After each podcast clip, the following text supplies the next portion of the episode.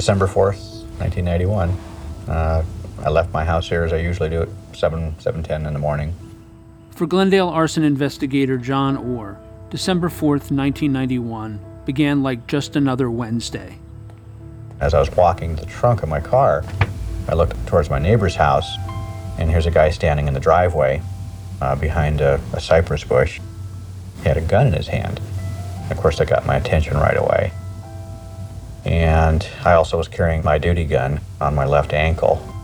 And so my first thought was to, you know, analyze what's going on here and then go for my gun. At that time, I then heard a car pull into my driveway about 25, 30 feet away and saw that was a black and white LAPD unit with two uniform guys getting out of it. So I started to back off a little bit, feeling that, okay, they're here in response to the man with a gun call next door at my neighbor's house. I remember looking up and seeing about 18 or 20 guys converging on my car on my front porch, and my wife just kind of standing there.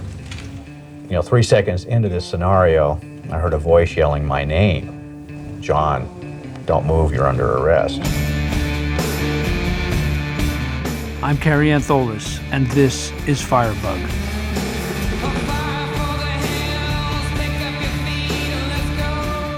Southern California was being beat to death with fires. We really felt that this was tied to one suspect. We have something you don't have a fingerprint.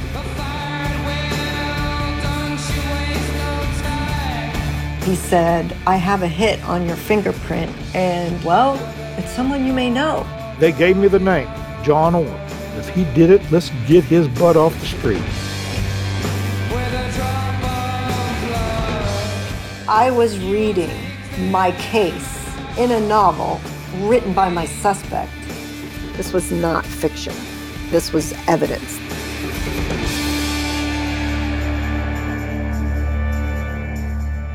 Chapter 6 The Novelist.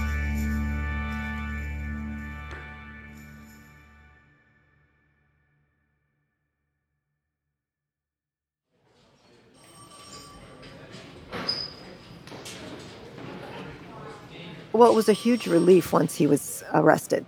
ATF agent April Carroll and her colleagues had been preparing for this moment for months. John Orr was finally in custody. As he was being led to the interrogation room, we walked him past the wall of John, aerial photos, crime scene photographs, evidence photographs, to try to influence and guilt him into talking to us because of how much incredible evidence we had to influence him into being proud enough to want to own it. And then the interrogation room had other pieces of evidence and things we knew about John and about the case. ATF agents would have just one chance to interrogate Orr. The objective was to get a confession. But interrogating a member of law enforcement can be tricky. The preparation for the interview was extensive. We had behavioral science representatives weeks ahead of time discussing how we could best get into his head and encourage him to talk to us, who would be best, who would not be good to participate in that interview. To have it be a colleague was not a good idea. To have it be someone that John knew was not a good idea. It was not a good idea to have it be a woman. The most frustrating part of that interview was that Larry Cornelison was our, our supervisor at the time, and he threw all that out the window and decided he was going to do the interview. Surplus city, tolerated. This is audio from the actual interrogation of Orr. The quality is bad, but you can hear ATF agent Larry Cornelison listing the fires Orr is suspected of starting. Hancock Fabrics, Fresno, Craft Mart, Bakersfield, Hancock Fabrics, Bakersfield. Here's John Orr talking about that day. They interviewed me for about 20, maybe 30 minutes tops. You know, it was a, a very inept interview. Cornelison asks Orr, Why'd you do this shit? They said, We know you did it all. Why did you do it? Where did my life go wrong to where I became this crazy arsonist burning the state of California down? that, the, the only word I remember throughout that whole 20 to 30 minutes was why. Why did you do it? And that, that was basically the vein they took, as if I knew what the hell they were talking about. Orr responds. He says, Larry, I can't talk about it. Friday, I found out. I just can't talk about it. But really, I was to just point out to the whole thing. Quite frankly, Cornelison says, I'd like you to just cop out to the whole thing. He tells Orr that they have loads of evidence, including a fingerprint. At that point, I just didn't know how to react. I started analyzing my body language. I was thinking, how would an innocent guy be reacting here? How should I be sitting? Uh, should I be protecting my middle as, a, as an innocent person would? And then I just thought to myself, this is bullshit. I am innocent. Why are these assholes doing this to me? That's when Cornelison took out a piece of evidence that they found in the search of Orr's home a letter he had written to a literary agency, a letter you might remember from episode 1.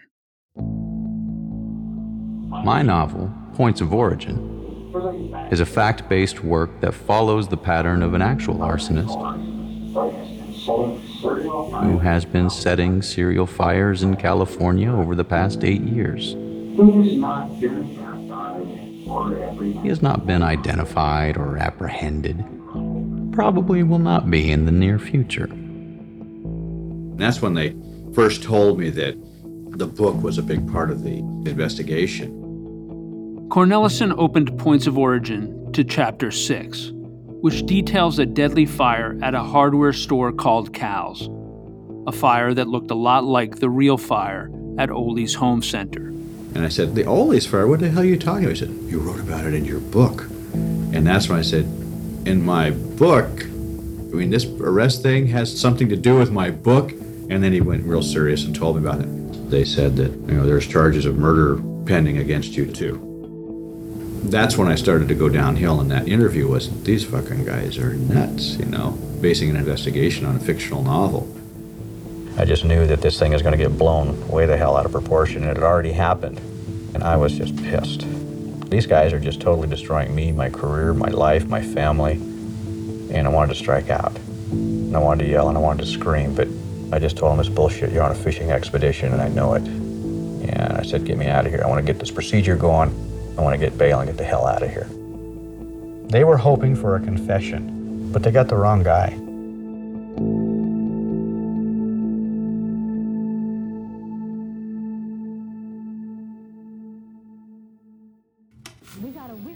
Also in the news this morning, a high-ranking fire department official in Glendale, California is being held without bail, charged with arson.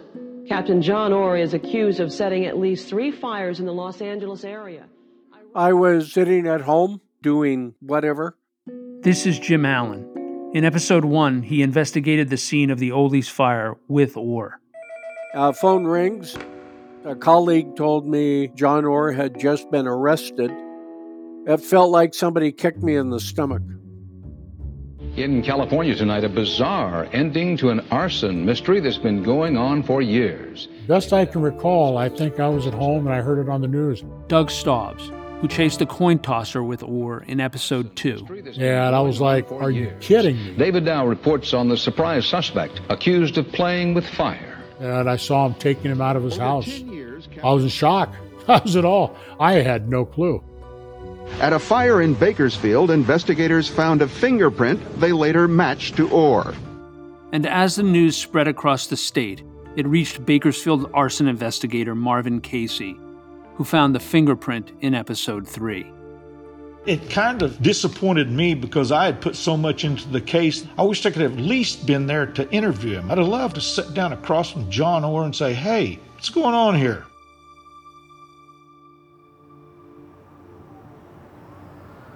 Back in Los Angeles, word of John Orr's arrest reached someone else.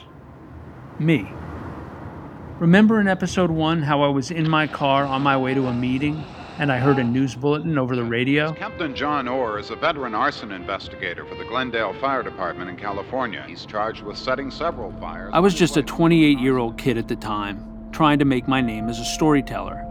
And it seemed like John Orr was just trying to do the same. He's also the author of an unpublished novel about an arson investigator who sets fire. I showed up to my meeting with that story rattling in my head, and I ended up nervously pitching it to big time producer Sheila Nevins. You might remember this voice. I remember you were hot on arson and hot on this arsonist. But I remember you thought he probably was innocent. That was the most interesting part. Sheila told me that there was only one way to find out get an interview with John Orr. And a couple of weeks later, that's what I did. As I was going there, I remember thinking, how crazy. This guy was facing life in prison, and the biggest pieces of evidence against him were his own words. I'd read Points of Origin, and I wanted to know what was fact and what was fiction. Now, I was about to find out.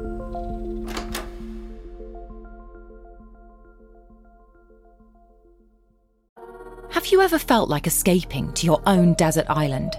Jane Gaskin did exactly that, trading in the family home to begin a new life in the tropics. But she soon discovers that paradise has its secrets. I'm Alice Levine, and this is The Price of Paradise the island dream that ends in kidnap, corruption, and murder. Wish you were here? Follow The Price of Paradise now, wherever you listen to podcasts. Welcome to True Spies, the podcast that takes you deep inside the greatest secret missions of all time. Suddenly, out of the darkness appeared Bin Laden. You'll meet the people who live life undercover. What do they know? What are their skills? And what would you do in their position? Vengeance felt good. Seeing these people pay for what they'd done felt righteous. True Spies from Spyscape Studios, wherever you get your podcasts.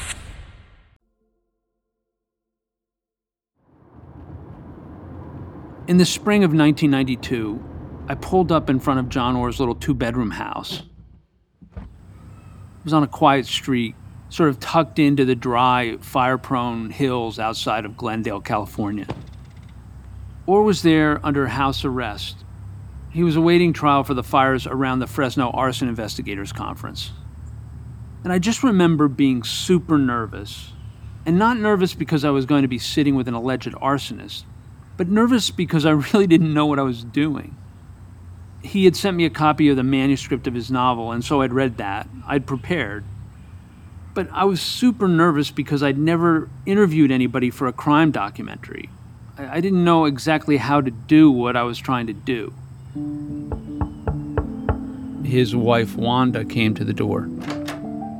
Wanda was very nice. John was in the living room, and we sat in chairs in a very small living room. A glass of water or something? Sure. Or Coke or. Yeah, no, Diet Pepsi? Diet Pepsi would be great. He had a bunch of knickknacks around him, most of which were fire related. There was some little Dalmatian ceramics. He had ceramics of firemen. He had a big Dalmatian dog. Stay.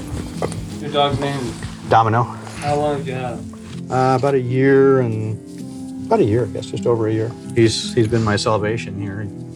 He just hangs out at my feet all day, and uh, if I've been working at the desk, uh, working on the case for three or four hours straight, uh, he knows when it's time for me to get down, go outside, and take a break. He's uh, he's been a real companion, a real buddy.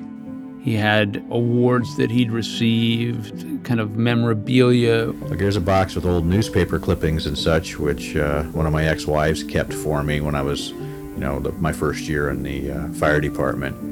Uh, when the when the arson team that I was a member of uh, first started. They suspected this guy of setting hundreds of fires, you know, and they'd only accused him of a few of them at that point. And I was like, how is it possible that this guy could be the perpetrator of these things? He just seems so unassuming.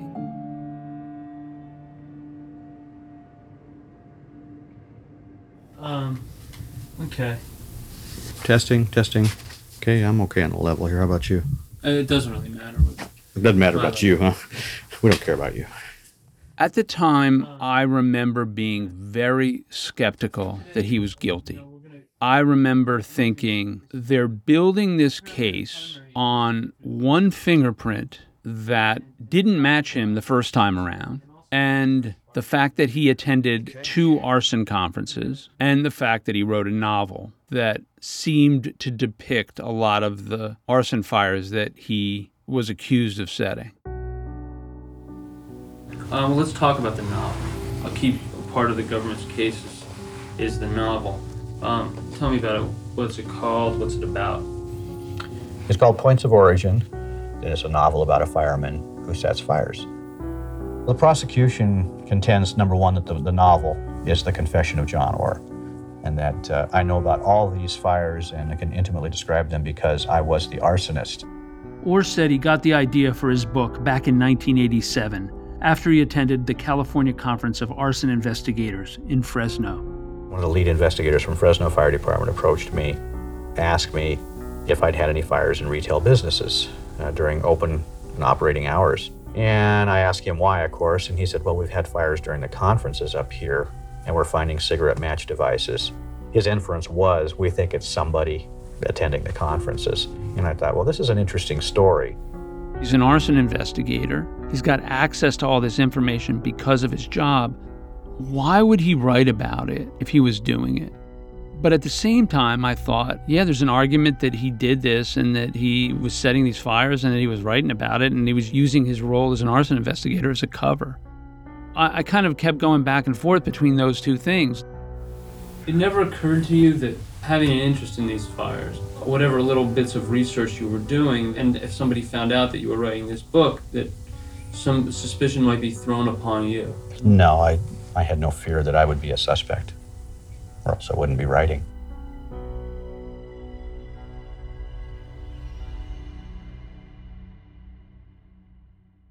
But investigators thought that Aaron Stiles, the serial arsonist in Points of Origin, was Orr, that he was writing about himself. Your uh, antagonist, Aaron. Tell me about the character and then who's The character Aaron is a fireman who's been on the job about eight years, I think. And Aaron, his personality uh, or lack of it, is based on the arsonists that I've arrested and interviewed over the last 10 or 12 years. And I didn't develop much from the interviews with these arsonists that I had arrested because psychologically they're quiet, they're insecure, they don't share much, they don't open up to you uh, unless they're talking about their fires. Orr said that there was another character in his book who was based on him, an arson investigator named Phil Langtree. Tell me about that character and tell me about who he's based on. There's no doubt that the guy in the novel is me, right from the number of marriages to uh, the location of the city, even though it's not articulated in the book that it's Glendale. It's a medium-sized city just north of Los Angeles, and you know I wrote about me. In the book, Phil and Aaron are opposites. Phil is outgoing, brave, popular with the ladies. Aaron is a creepy loner. But reading the book, I noticed that they had something in common. Phil, at one point, you know, he, he comes back and his his roommate sees Phil has an erection and he says, "Must have been some fire or something like that." Right. You look like shit. Didn't you go to work today? Bill queried. Yeah, it was really busy, and I came home at four and just crashed, Phil said. Judging by the size of your dick right now, I'd say it was a pretty good fire, Bill said. Phil flushed as he realized that he had stripped down to his shorts and his erection was still quite obvious. Like Aaron, Phil seemed to be turned on by fire. It seemed to me that there was some sort of link there between Phil's arousal and the fact that Aaron gets sexually excited by fires. Well, I was going to parallel Phil in the book to Aaron somewhat, having an excitement about fires, but in a different capacity or in a different way. Uh, and that's based on, on reality somewhat. I'd go out and, and investigate a fire at 3 o'clock in the morning and come home icy cold outside, and you crawl in next to your warm wife, and you got all this adrenaline pumping, been you know fighting crime and fighting fires, and there's instant arousal. My wife and I used to joke about that occasionally, and she would make a comment like, "It must have been a hell of a fire." And I've subsequently changed that because I've had several comments about it that it indicated too much of a closeness between Aaron, the psychologically fucked up guy, and Phil. Okay, and where does the sexual link to the fires come from? How did you come up with the idea? Very simply, sex sells.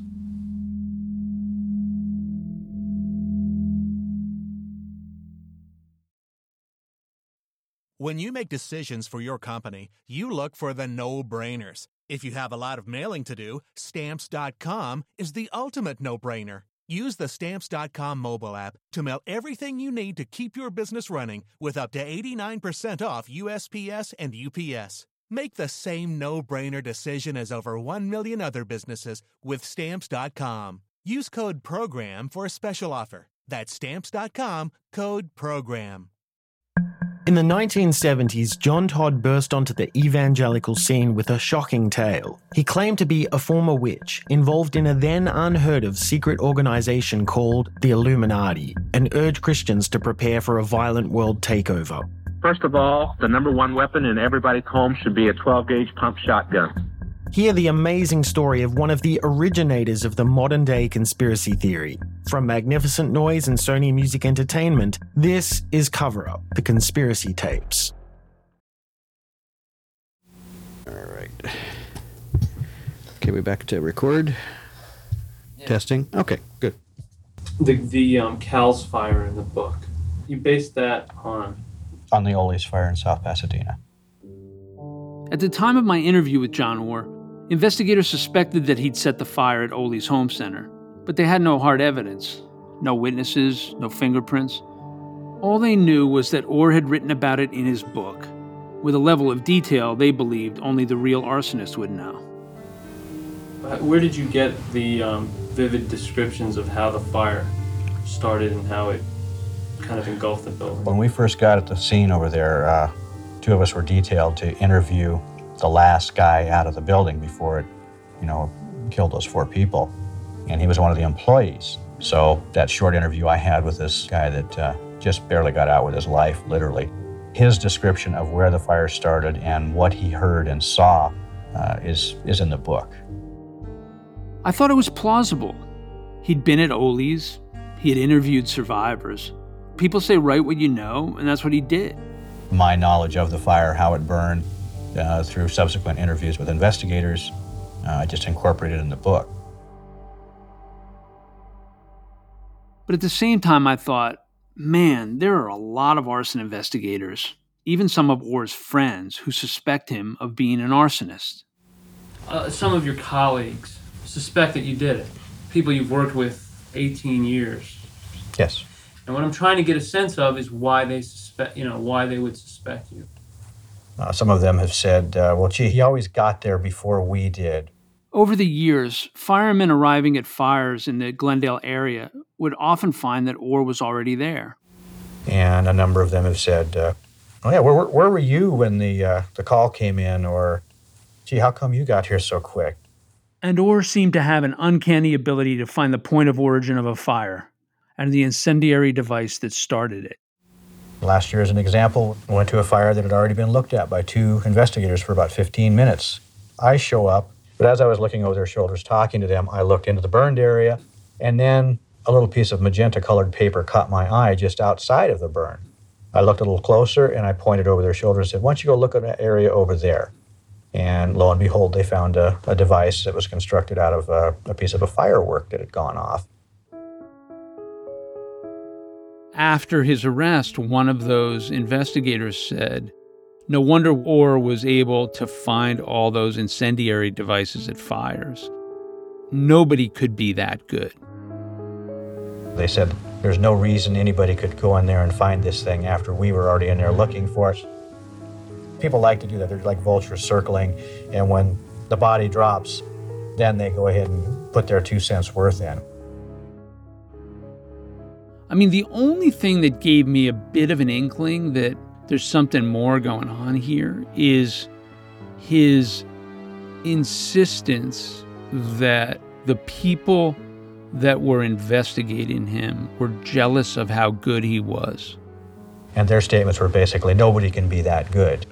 Uh, but my response is, I am that good.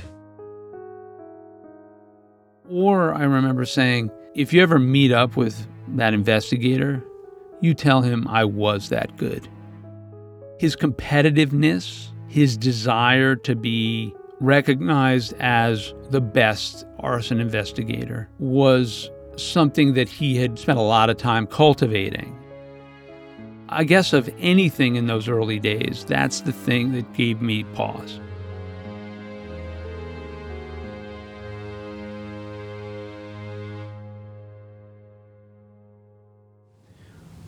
Why are you doing this interview?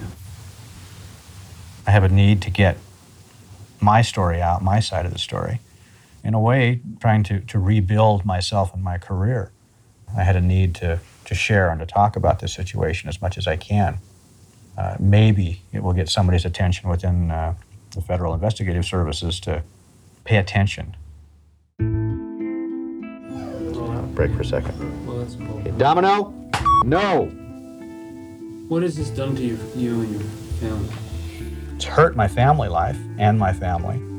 Of course, my standing in the community. All this is, is, is difficult to deal with. I won't say it's ruined my career because after the trials are over with, I fully intend to go back to work.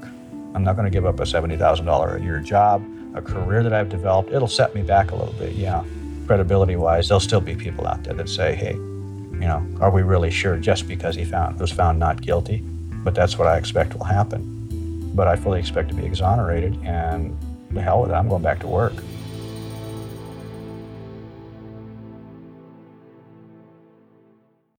When I had finished my interview with John Orr, I brought the tapes back to my new boss, Sheila Nevins. You listened to the audio tapes. Oh, I would definitely have done that. I mean, I'm an obsessive. Yeah, I would have done that because of my OCD. I would definitely have done that. You, and and you came in on Monday and said, "I had your voice playing through my house uh, over the weekend. It was all Kary and this arsonist." There was an eeriness, a kind of spookiness to his presence. You also told me, Kary, that he was there at a lot of those fires. There was something strange in the fact that he was always present. I remember thinking, oh boy, this guy, he's guilty. At the time, I was shocked that she thought that because I definitely hadn't made up my mind.